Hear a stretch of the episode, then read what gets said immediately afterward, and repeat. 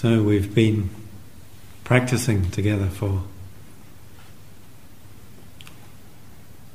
a bit over a day, I guess, since we arrived. One of the questions that uh, perhaps arises for us when we when we sit and when we practice together, as we as we have been, sometimes it arises in the sense of you know, what am I doing here? So I think we mentioned earlier. And I'd like to speak about the process of, of meeting our experience, and particularly meeting those elements that we might find challenging. It's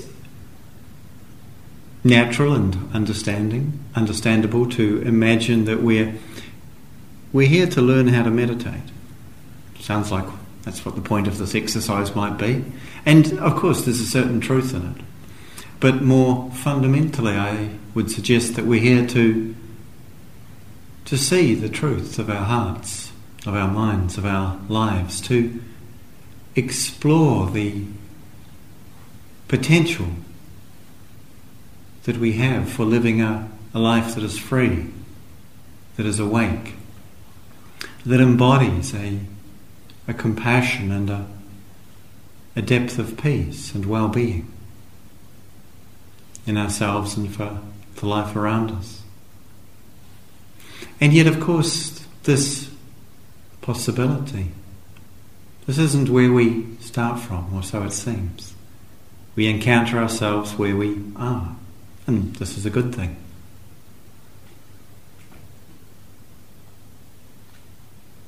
When I first encountered these teachings and practices, I was traveling in Asia Seems like a long time ago now.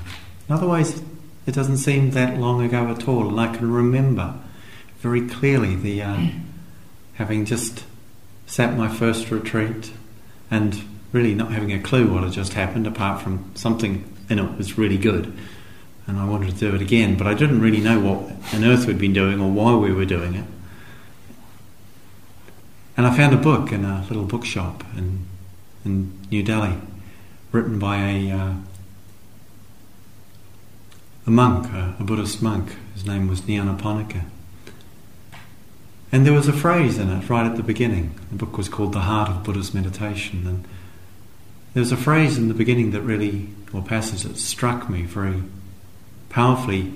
He wrote this, he wrote this mind, and I'm just going to slightly translate it, retranslate it, because the word he's referring to I think more usefully is translated as understanding as our, our heart mind.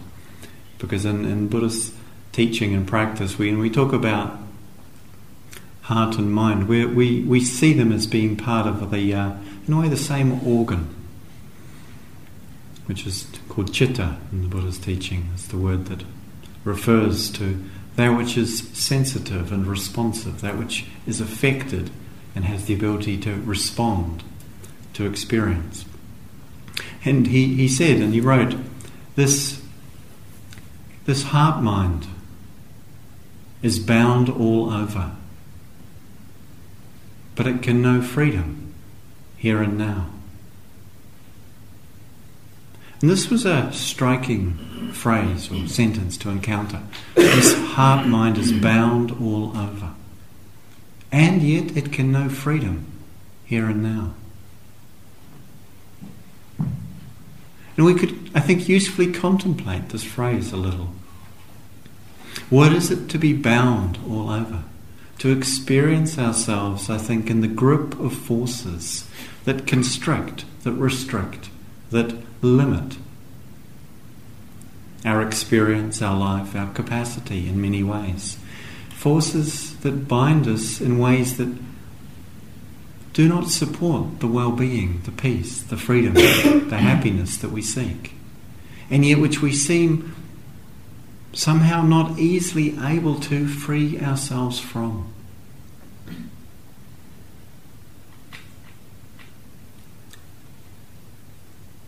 The Buddha himself, in his teachings in one passage, spoke perhaps in a similar way. He said, This heart mind is luminous radiant. But it is clouded by attachments that visit it. It's an interesting idea. This heart and mind are clouded by forces, we could say, that visit.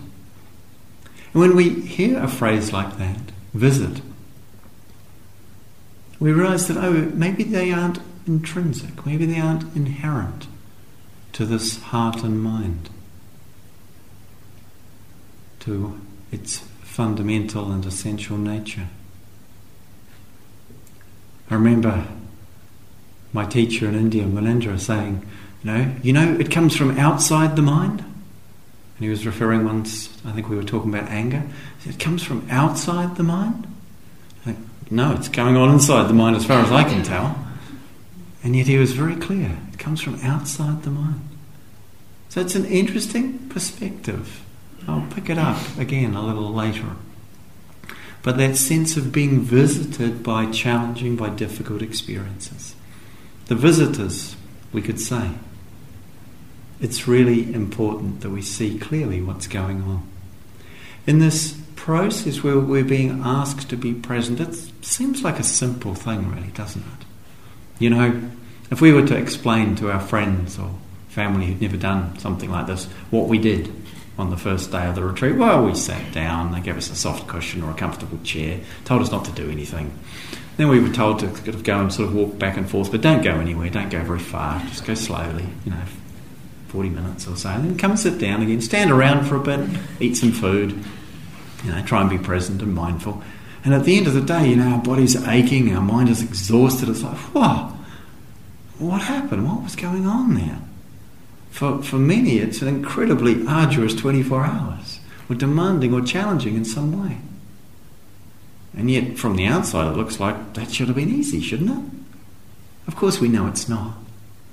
And what makes it challenging is the, the tendencies, the forces, the patternings in the heart and mind that have perhaps had a place or had their roots in a place or are rooted in a place where they did serve in some way, but in fact have become limiting and binding for our lives, and that there's a natural yearning in our hearts to be free, to, to know, to discover, to embody more and more fully what is possible for us as human beings,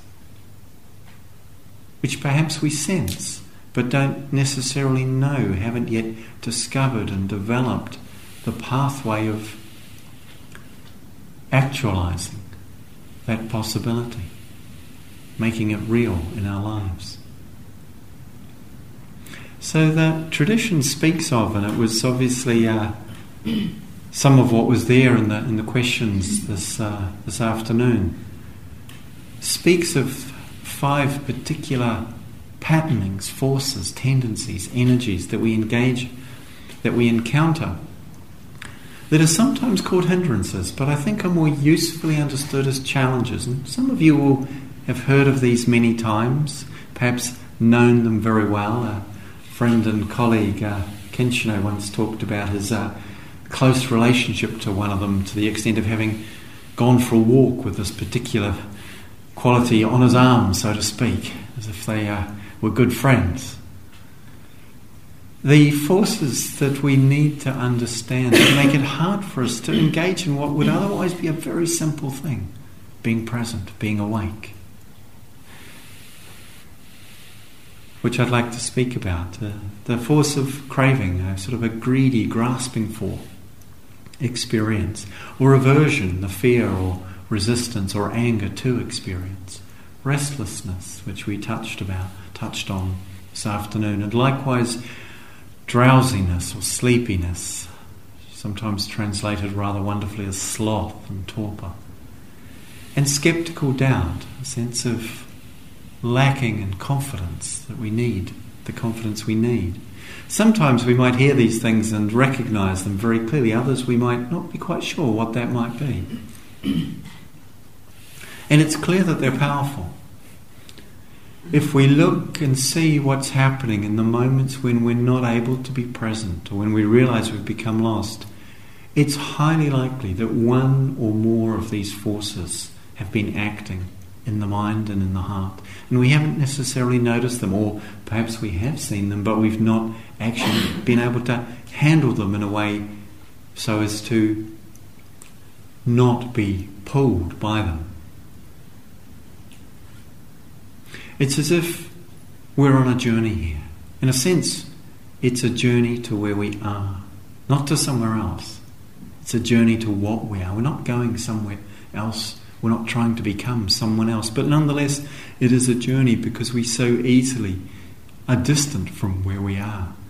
We're so often, it seems, not in touch with the depths of who and what we are.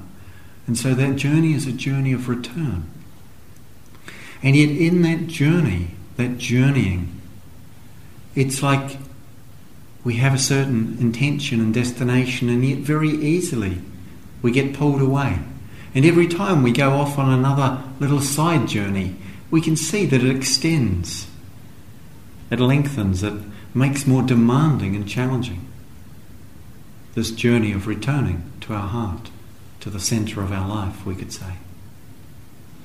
And so, one of the things that's useful is to contemplate these experiences rather than as annoying, difficult, painful, or possibly embarrassing things that I keep doing or keep happening to me, which is the way we often tend to think about it, we can see them as visitors. And how is it? What's an appropriate way to meet a visitor? we certainly encounter these visitors, and uh, sometimes the sense is almost like we have someone comes to knock on the door we let them in and we say, hey, would you like to take over? You can live here, you can be here. And we forget who lives in our home. It's like it becomes inhabited by something else who we recognize in a certain way isn't quite who we are. And yet we're not quite sure that we're not that.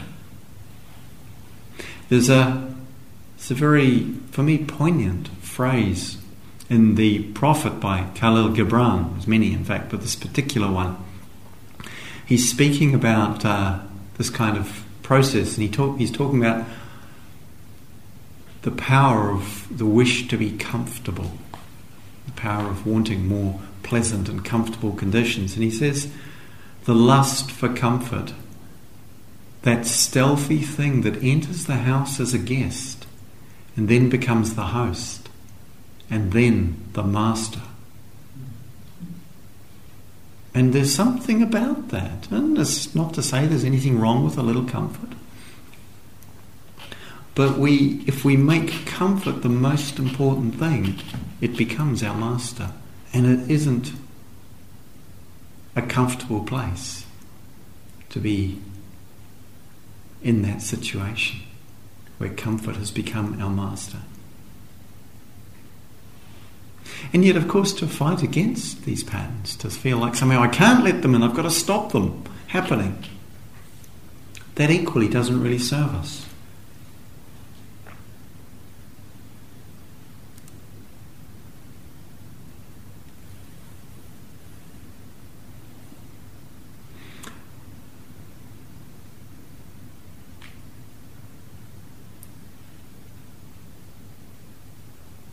So, we need to recognize, to see, what's going on here? To make space for, to not regard as an obstacle.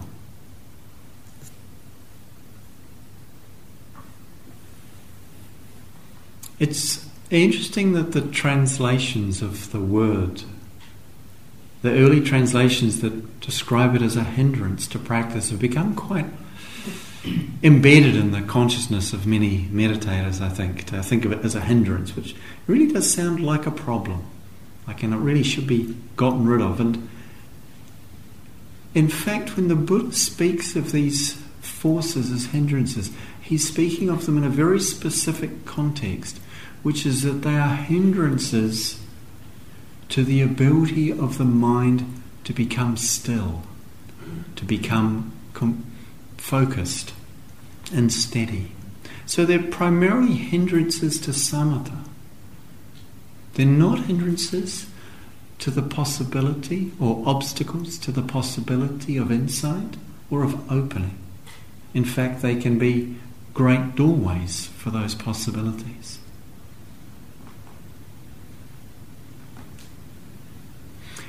If we identify with them as being the ultimate or the absolute expression of who we are in this moment, then of course we lose the capacity to see them as visitors. If we see them clearly, however, they have no capacity in themselves to distort what's going on. They're just uncomfortable. They're just kind of unflattering. They're sort of like, doesn't look like great meditation in one sense. And funny as it is, perhaps it's not funny. It's also, again, kind of painful for us, I think. It's kind of tender. We'd kind of like to be doing well at this, most of us. And it kind of feels a bit like, mm, I'm not doing well when these kind of forces are playing out. To see this experience is arising, just as this breath arises, just as a sound arises, so too these constructed, these patterned, these habitual ways of engaging or relating or experiencing show up. And they show up in certain conditions. To not reject or judge them, but to name and to know, oh, this is what's happening. Neither to abandon oneself, oh, well, it's happening, I might as well just kind of go with it for a while. There's a certain courage and dedication that's required, a certain commitment and firmness to what it is that's really important for you, for us, in practice.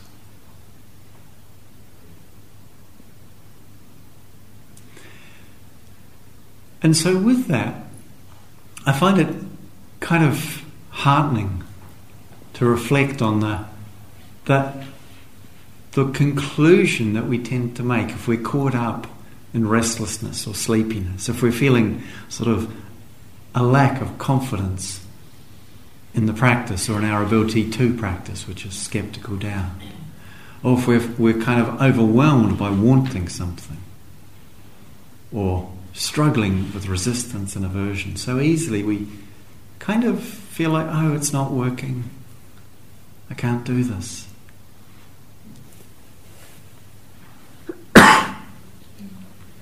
Yet, interestingly, in the story of the Buddha, the story of his awakening and his remarkable journey of discovery, in fact, he experienced all of these intensely, powerfully, in, in very difficult ways on the night of his awakening. So you might experience such things and think, gosh, I'm a long way from freedom, a long way from some new discovery or opening, but in fact, it's not true. The very nature of the process we're engaging in is going against very deeply rooted and powerful patterns of conditioning, which, as we cease or as we no longer so unconsciously and um, habitually comply with their particular directives and urges as part of the kind of the, the response of the structure, they present these forms of um, reactivity, which we call the hindrances, which we call the challenges in meditation, to try and kind of shift us back into the familiar and the habitual mode. And the fact that they're arising is actually a sign that we are challenging something, that we're in a place where there is the possibility for something to open. That doesn't mean that if things are going seems reasonably steadily or we feel there's a calmness and a quiet and there isn't a lot of aversion or desire. There isn't restlessness or sleepiness or doubt happening. It doesn't need, mean we need to then generate some in order to actually feel like, okay, this is, I need something fruitful here to work on, you know. It's that, I'm not suggesting that at all. But if that's what's happening, it's like, okay, can I see that? Can I learn to meet it skillfully?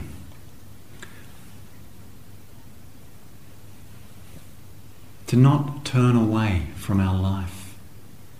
This is really one of the fundamental invitations of this practice of these teachings, of what we're doing here together. To not turn away. To notice all the ways that we habitually do turn away.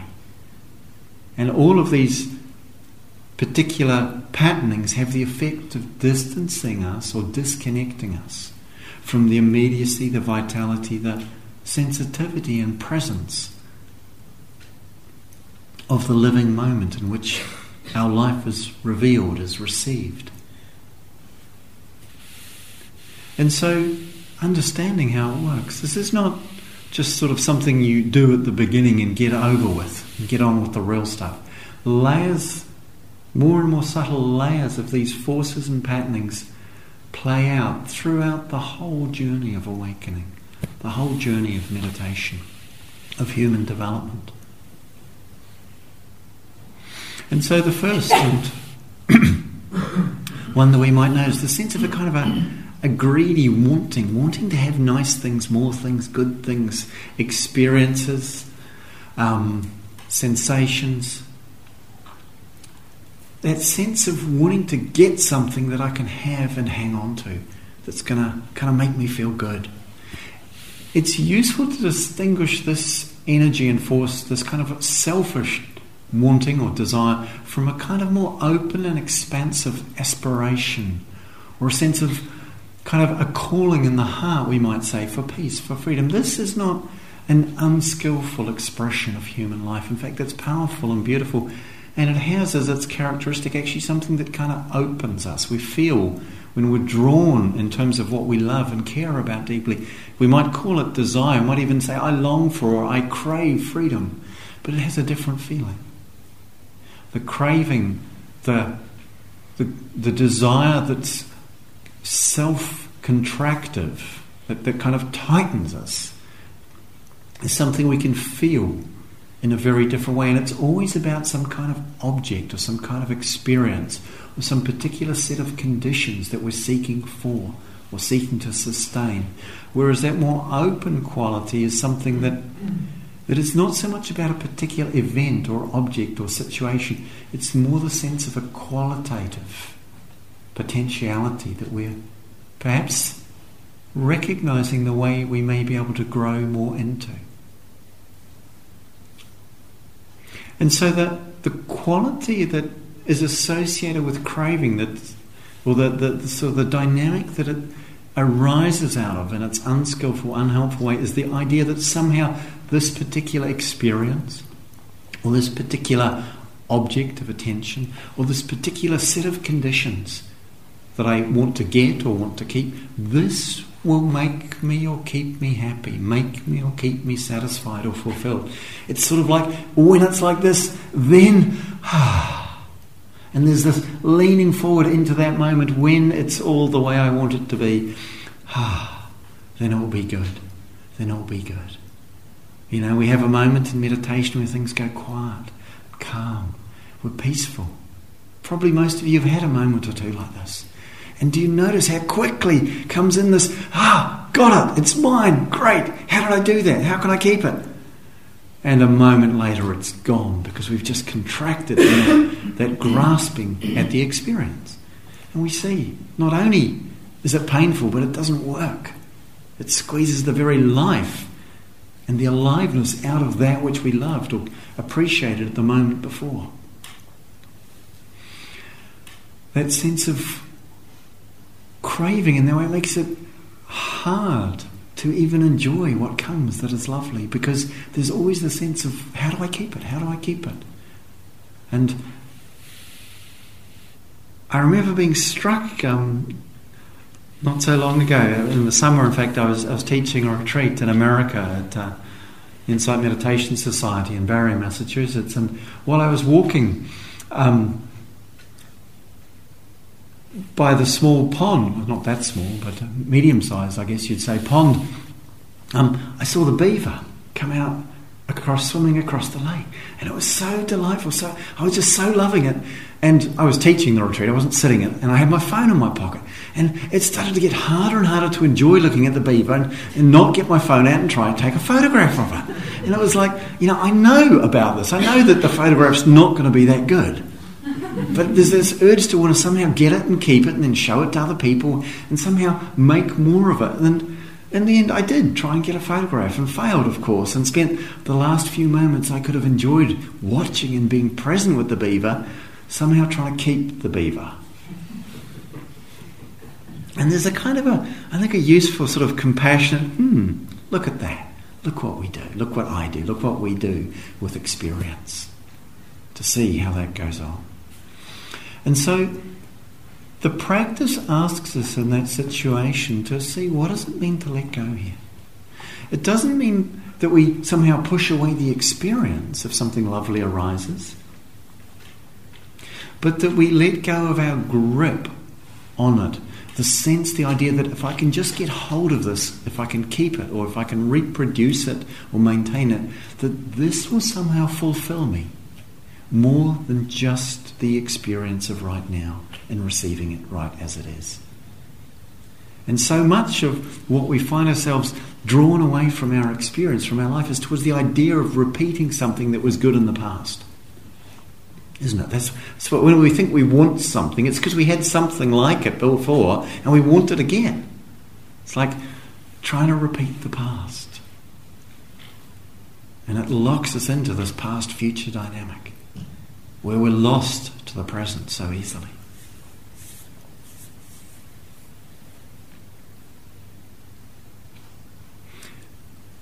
So there's this kind of craving, grasping trying to hold on to and keep. And it has a contraction to it, as I said. Likewise with aversion. The, in a way, it's the reverse. It's the same kind of tendency, but reflected in the opposite direction the wish to get rid of, resistance, fear, irritation, anger, judgment, boredom. They all have the effect of trying to distance ourselves. Rather than trying to get it and keep it, there's something I'm trying to get rid of or keep away from me in some way. And we find ourselves pulling away or shrinking, tightening in fear sometimes. And just noticing what that's like when some physical discomfort arises or perhaps a thought pattern or a memory that's uncomfortable for us, or the anticipation, the projection, the fantasy of some future scenario which we really don't want to happen, which we feel anxious about it because it might. And just noticing again the contraction, the tightening, being able to recognize, oh, there's aversion or there's fear. In the immediate experience, it's that sense of wanting to get rid of this and seeing, can I just stop right here? Can I relax? Can I soften and open as we spoke about? Noticing that, of course, uncomfortable experiences have their place.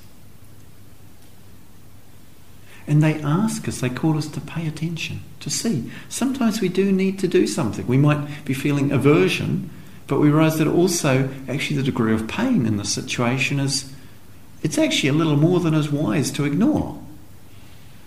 Now, I don't know if she's here, but one of our community had an accident early this morning.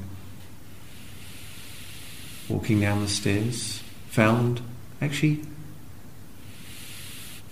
hurt her ankle. And it was like a lot of pain and a feeling of need to go and get this checked out. And it was good to do that because it was broken. And so one could have just gone, oh, it's just unpleasant. Maybe it's just aversion. Maybe I should just be with that. And sometimes actually really wise to do something about it. And yet noticing that taking care of such a situation is different than the reaction that goes, no, I don't want this. Because actually it's already happened.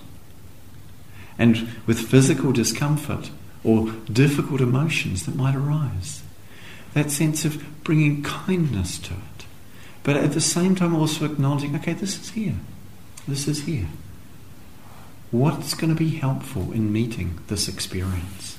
That urge to prevent it and the way we get pulled again into the future and the wish to try and prevent it happening again. That whole patterning of anxiety and fear, as I was saying in one of the one of, in the small group that I was meeting with this afternoon. The interesting things about fear is that it it's always about something that's associated with or appears to, that it would repeat a past experience that we found difficult or painful in some way or form. That's what fear is about. It's about that kind of trying to anticipate not repeating the pain of the past. And it has a place. There's a learning and a wisdom we get from understanding what's skillful and helpful in life. So it has its place in that. But at the same time, the truth is we that thing that we remember, we survived it. And the fear often has the sense that I won't survive this. I won't be able to cope. It won't be possible. And yet, of course, the truth is we did. Because that's why we're here. That's why the fear is here. If we'd been annihilated by it, we wouldn't be afraid. It might be something else, somewhere else, but I have no idea what that would be. None of us do. So, to be respectful of the power of this force, this wish to not experience, and to understand it, you know, it, it's not personal any more than that desire energy, that craving, urge, wanting. It's like that's, you know, to get survival needs met. Likewise, the aversion comes out of the urge to to protect ourselves, the biological wiring that says protect this soft, juicy, vulnerable organism that's actually something precious and needing of protection. You know, and the very earliest expressions of it are in the you know the sense of a uh, a single single celled life form. You know, millions of years ago, floating in the general soup of the sea as it was then. And if it encounters something that's toxic to it, it kind of has to tighten up its sort of little thin membrane skin so that toxic thing doesn't get in. It tightens it up in order to protect itself. And of course, we're made of, it's about 10 trillion, is it? Something like that. 10 trillion little bags of juice, cells.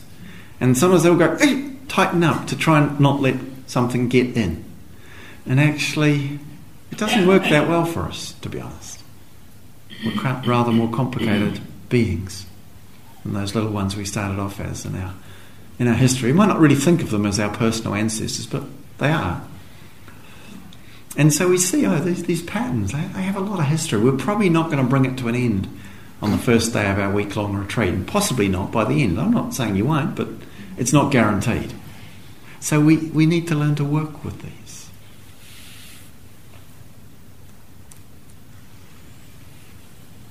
And again, to notice that the, the power that the for, or the power this whole patterning has is the way in which it sort of believes that this situation, this experience, this set of conditions is somehow going to prevent me from being happy, from being fulfilled, from being at peace in my life. It's like I somehow need to get rid of them or prevent them happening in order to find what I'm looking for. And yet, no particular conditions have that power in and of themselves. It's something we attribute in our mental process. And as soon as we start to see that, see how that works, there's a lovely um, line from Mark Twain where he talks about the way in which fear, or he, he's not talking about it, but sort of understanding the way fear actually works for us. And it's like what's actually really helpful to understand, for I just say is that this little quote, fear is always happening in the present. It's always happening right here. Sometimes we need to give it a lot of space, we need to bring some kindness, we need to support ourselves, sometimes we need to seek support. But it's always happening right here in the present, and yet it tells a story about the future. It takes us into the future if we don't see what's going on. And that's its power because when it takes us into the future, we're actually disconnected from where we are. And we can't resolve the thing we're afraid of in the future because it doesn't exist there. The future hasn't happened yet. We can only resolve it in the present because that's where it's happening. And in terms of that, what Mark Twain rather wonderfully said, apparently, he said, You know, almost all of the worst experiences of my life never actually happened. But that anticipation of what will be difficult becomes the worst experience of our life. and the disconnect that happens when we're caught in the force and the power of that aversive reaction, that aversion, that pulling away, that pushing away, that distancing. The inner disconnection that happens is deeply painful to us. And so the, the practice asks us, the response that's called for is a sense of let it be. Be, can I be with this? Not so much let it go as if it would go away, but let it be. Can I let this experience be? Can I let myself be? This is a profound offering to ourself and to our life to let this be and yet see what might be needed to support my heart, my mind, my body in this condition. To bring some kind resonance, some sense of friendliness, some sense of care, sense of softening and widening as we spoke about.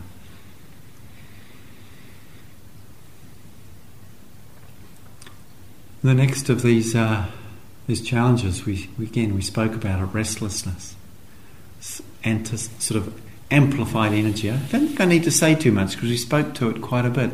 But a couple of things I want to mention there that I think are really helpful. It requires a certain kind of courage to stay with restlessness because something in us really doesn't want to. That intensity of activation, sometimes described as, as sort of like agitation and um, worry that sort of seems to come, or agitation that's in it. Learning to relax with it. At first, we might think, "No way! I don't, I can't, I don't want to," and yet we could perhaps uh, try the suggestion of uh, my wife Catherine, who I teach with here and elsewhere. Sometimes she says, "You know, maybe you could see if you could be the first person to die of restlessness." And what would that be like? You know, am I willing? Am I that committed to what's happening? See, it, it hasn't happened before, so it's probably not going to be that you would be. But on the other hand, it would be quite a way to go, wouldn't it? The first person to have died of restlessness. What we can notice is that often there's a kind of a restlessness that comes. It's more an agitation energy that comes from remorse it comes from a sense of regret or anger, of nostalgia, or sometimes guilt to do with our past life. And interestingly, one of the things that's not often spoken about in um, the context of the precepts that Gavin spoke about so wonderfully yesterday evening. With the precepts, one of the elements that they're understood as offering us is a a basis from which a certain calm and peace and well being arises in our own heart. Not just that they're safety for others, which they are, but equally and importantly that are, there's a safety for oneself and that the heart can rest in our wholesome behaviour and it cannot rest when it's sitting on the ripples and the impact of where we've acted in ways that caused harm to ourselves or others. And so that some of that restlessness energy is actually resolved by that inner commitment towards not that we can be perfect, but to a sense of actually, so far as I'm able, I wish and I intend and I commit to minimize the harm that I may cause or contribute to in the world. And with the future, also, restlessness engages in this kind of fear, anxiety, or excitement and hope.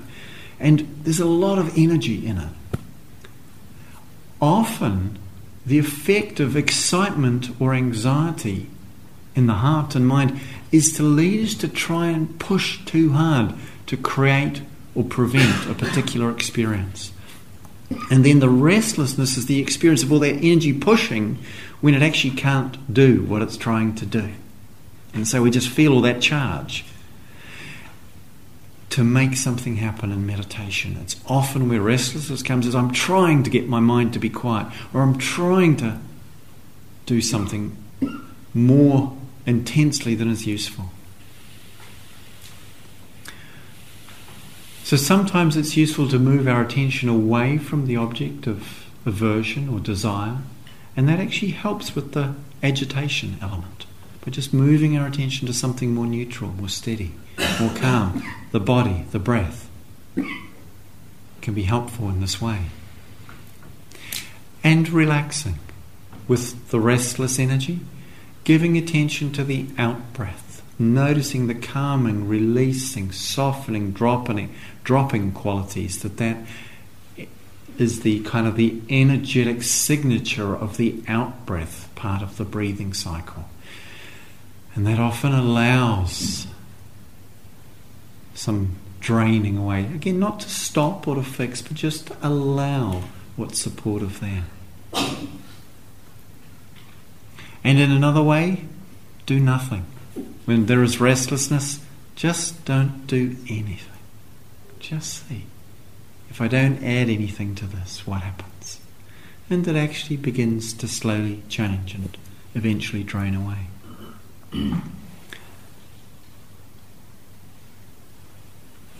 Sleepiness, dullness, sloth, and torpor. It's lovely, it's sort of sloth. Has a sort of. In some ways, I find it, although it's it's not attractive as a, a, way to be perceived. There's something in that word that seems quite attractive as a place to hang out. So like, oh yeah, I'd quite like to. There's there's something, at least for me, quite attractive about having uh, being able to just curl up and go to sleep, which is kind of what it sort of invites or suggests. It seems. And of course, there's a real place for relaxing and for rejuvenating, for allowing ourselves to catch up from the over intensity of many of our lives. But the kind of sleepiness that's a fading and a disappearing and a disconnecting doesn't really serve us. So, again, we spoke this afternoon as quality of being upright, of um, opening the eyes, of paying attention to the in breath, sitting upright, raising the arms up in the air, standing up. There's another one I didn't mention, and um, the Buddha speaks about something that apparently he found useful, which was to pull on one's earlobes as a response to drowsiness. Now, I haven't found it particularly works for me, but you're welcome to try it, see if it works. I have sometimes wondered if the Buddha was challenged by this particular hindrance to a considerable degree. I don't know if you've seen many images of him. but um, with all respect, it does look like, you know, maybe there's been a bit of this going on. I don't know. But as a human being, it's certainly possible.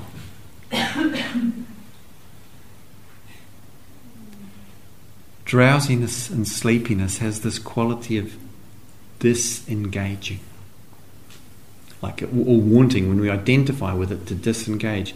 The interesting thing is, when we're sitting up trying to practice, it can be quite an unpleasant experience. I don't know if you've noticed that, feeling drowsy, and it's like, oh, oh, the exact same experience when you're pulling your blankets or your duvet up to your nose and about to go to sleep. It is so nice, that exact same experience.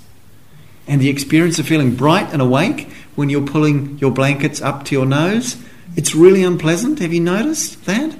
Now I need to sleep, I want to sleep, but I feel really bright. It's so interesting how it's contextual. It's not objectively pleasant or unpleasant. It's because of the idea that I don't want this to be happening now that it becomes difficult. So, what we need to do with that, I mean, again, maybe say we, we said, but maybe we need a bit more rest. Maybe we need to check and see is there something that I'm avoiding? There may or may not be, but just open to the question. A little curiosity can be helpful. It brings energy also, if we can be genuinely curious but also a sense of commitment, of engagement. One of uh, one of the senior teachers here, uh, Martine Batchelor, friend and colleague for many years, she uh, writes in uh, her book, the book of the teachings and her life with her teacher, Master Kusan, and um, in Korea, of one occasion when uh, when Kusan Sunim, as he was known, he, he was going into retreat and was feeling a lot of drowsiness, but he was so committed to his practice that he practiced for seven days on tiptoes. And it's like, wow, yeah, he really wanted to stay awake. Imagine seven days on tiptoes. I think seven minutes, and it's pretty hard work. I'm not saying you have to do it, but there's something for me inspiring about that. Yes, if we really want to stay awake, we can find a way to do it. I mean, it mostly works if you just take away your blankets and your cushions. It's really hard to fall asleep when you're uncomfortable. Again, I'm not promoting discomfort, but it's a question of well, how willing am I to be to do what it takes to stay awake?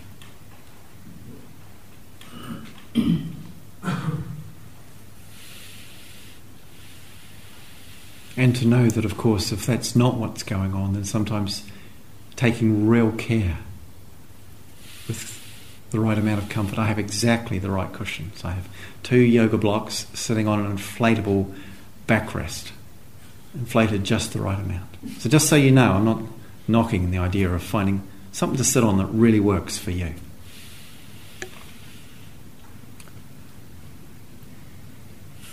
But that sense of engaging is what we need when we're drowsy, when we feel sleepy, when we're losing interest.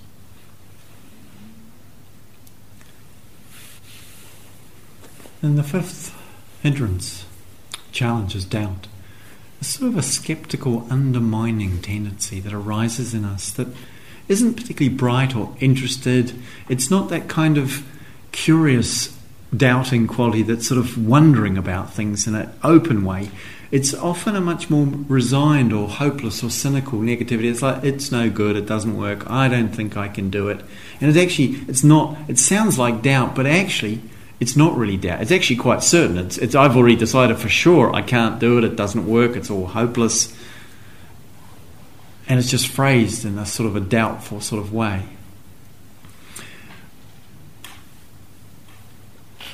This particular hindrance often and classically arises consequence on or conditioned by the presence of other hindrances. So we're trying to be mindful and we keep getting distracted because there's aversion or because there's some kind of reactivity or restlessness. And then we start to feel, oh, it's not working, I can't do it.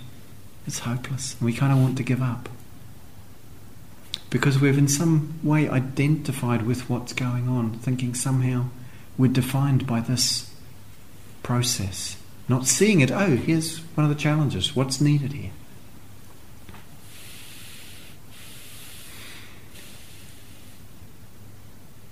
I can't do it. It's not working. It's so often, you know, the story is told of someone in their meditation, often on the first day or two or three, who gets to this point where it's, you know, and they come and report to me or another teacher, it's, it's just hopeless, you know. I've been sitting, I've been trying to be mindful and practice, and, you know, in the end, just give up and look around, and it seems like everybody else is so mindful, so present, so still. They, you know, it's like as if everyone else is just on the verge of full awakening. You know, 50 Buddhas to be and one overcooked vegetable. That's me. You know? And we somehow form this view. Of course, just as we're sitting there slumped in hopelessness and giving up completely, the person right next door might be looking over and going, wow, they're sitting really still. They're really present. We don't know what's going on for each other. But that tendency to think that somehow I can't do it and it's just me, it's not true. It's not true. And we often have a kind of unrealistic expectation of what's possible. If we've spent years and decades of our lives living unconsciously, feeding at times enthusiastically certain patterns, they're not just going to stop because we decide to spend a day doing something a little differently. They really aren't. It doesn't mean they don't change, that they aren't malleable, but it takes some time. And it also takes a certain kind of openness to the, in a way, the vastness, the profoundness of what we're taking on here. To tra- transform the human heart and mind is a, is a noble and challenging undertaking, not a simple or an easy one. What we've been doing here today, most human beings would never do this. Most of the people you know probably would never do this.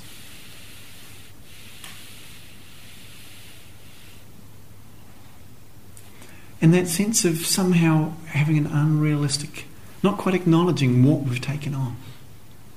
and having an unrealistic expectation or demand upon ourselves. We can be so easily caught in that way. And there's a lovely story which for me illustrates this, the sense of um, how we do that and how perhaps we could look at it differently. A, a very sincere practitioner of Tibetan Buddhism who for 20 years had been engaged very uh, devotedly in their, in their meditation and their inner development had the, the very fortunate opportunity to meet and have a brief interview with His Holiness the Dalai Lama. And this, this, this practitioner was very excited and very sort of looking forward, knowing they'd just have a little while, but just this opportunity was like precious jewel, precious.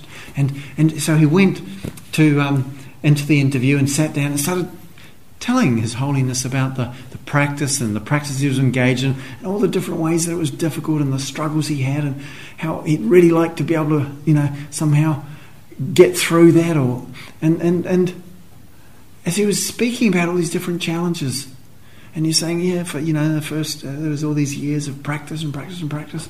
I still can't do this, and ah. Uh, and His Holiness looked at him apparently with real compassion and tenderness. He said, It's difficult, isn't it? He said, You know, it's like that in the early years of practice. And I, I, find that so lovely. If one thinks of the first 20 years as the early years, it's like, oh, suddenly there's a bit more space, there's a bit more room. We don't know how many lifetimes some of these patterns have been established. And whether we believe in some particular personal or individual process of rebirth or whether we don't, and to be honest, we can't really know either way. But in terms of the way in which our life and our ancestry, in terms of life itself, has these patterns deeply ingrained, for sure. They've been here a long time. And yet we can meet them. We can start to see them. We can start to find space in them. With this tendency of doubt, what we actually need to bring forth is a sense of trust. And how do we do that? The way the Buddha speaks of it, and the suggestion is to bring to mind, if we're not quite sure if it's possible for us, to remember the wholesome things that we've done, the moments of courage, the moments of kindness, the moments of forbearance or restraint in our life, to turn our attention to those, the good qualities, the expressions of kindness or generosity, even small things, to allow the heart to be nourished and uplifted, to remember what is possible for us that is wholesome.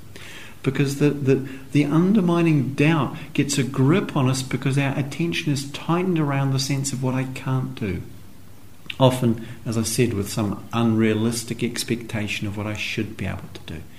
And then engaging again see if we can find some sense of buoyancy or uplift. In the story of the Buddha, it said he, he touched the earth in the night of his awakening when he was challenged by doubt. What are you doing here? What right have you got to be here, seeking to awaken? He touched the earth, and the image we can see of the Buddha touching the earth up there. I'd like to bow down and just take a moment to pay my respect sometimes, just for the life and the practice and the teaching that he offered. Remarkable life he had, remarkable teaching and offering. And that sense of just, he, he, just, in a way, bringing to mind the, the lives and the practices and the endeavours of cultivating the wholesome that had gone before, that allowed him to find that buoyancy and sense of trust. Again,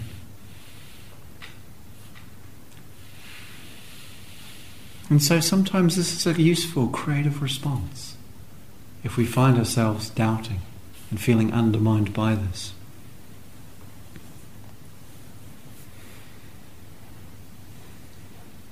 To see these forces, these hindrances, these challenging patterns as something which arise and pass in the heart and mind. They're not ultimately who we are, but we need to learn to recognize them, to be able to handle them.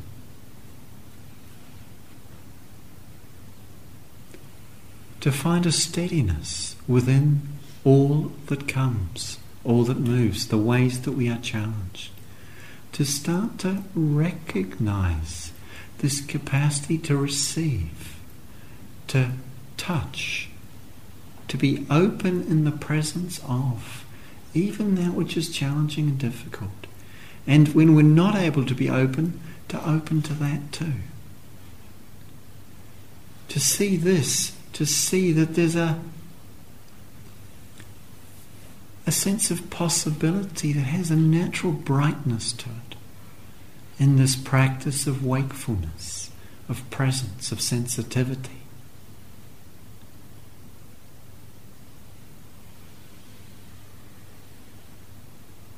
The quote from the Buddha that I offered in the beginning this heart mind is luminous, radiant. It is clouded by attachments that visit. The Buddha goes on to say that for those who do not understand this, there is no development of this heart mind. There is no cultivation of this heart mind. And then he says, This heart mind is luminous, radiant. It is free from the attachments which, which visit it.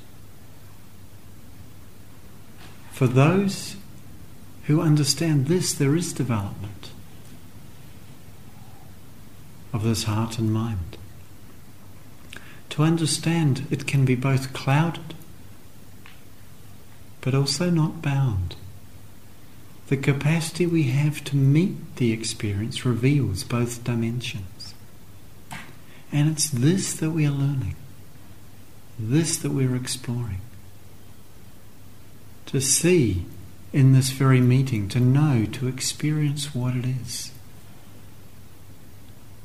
That in itself reveals the natural luminosity of our life, the natural brightness, fluidity, and freedom of the awakened heart, the awakened mind. And it is this that our practice invites us to come to know more and more deeply.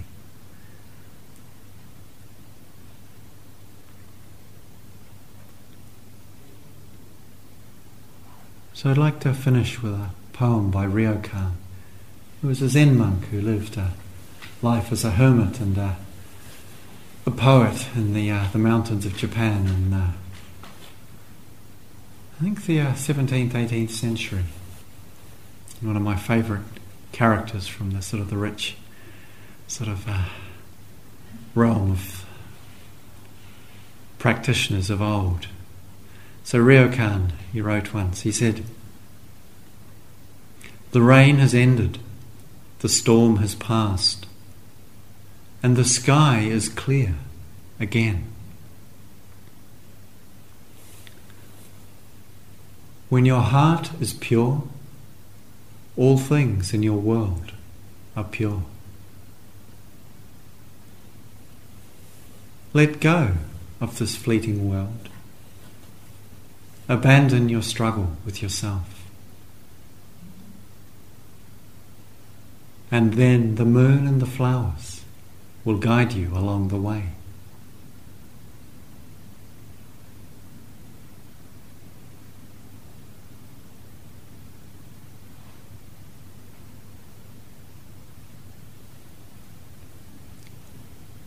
So let's sit quietly for a few moments together.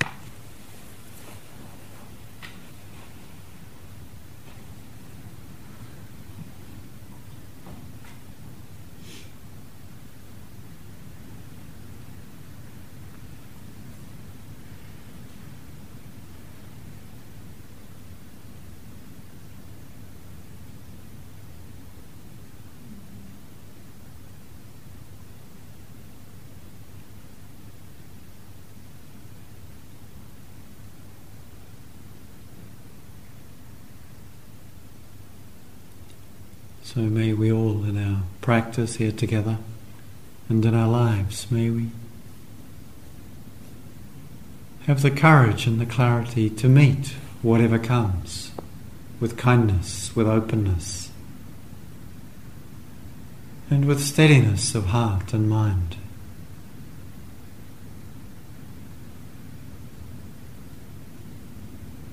To know both the process by which this heart mind is bound all over, and equally its possibility to know freedom right here and right now.